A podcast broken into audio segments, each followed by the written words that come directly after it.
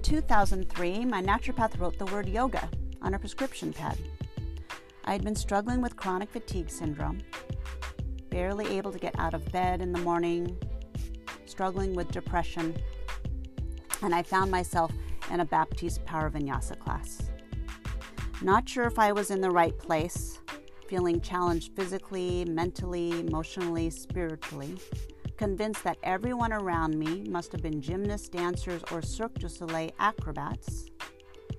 I completed that class feeling like there was something there for me, something healing, something transformative.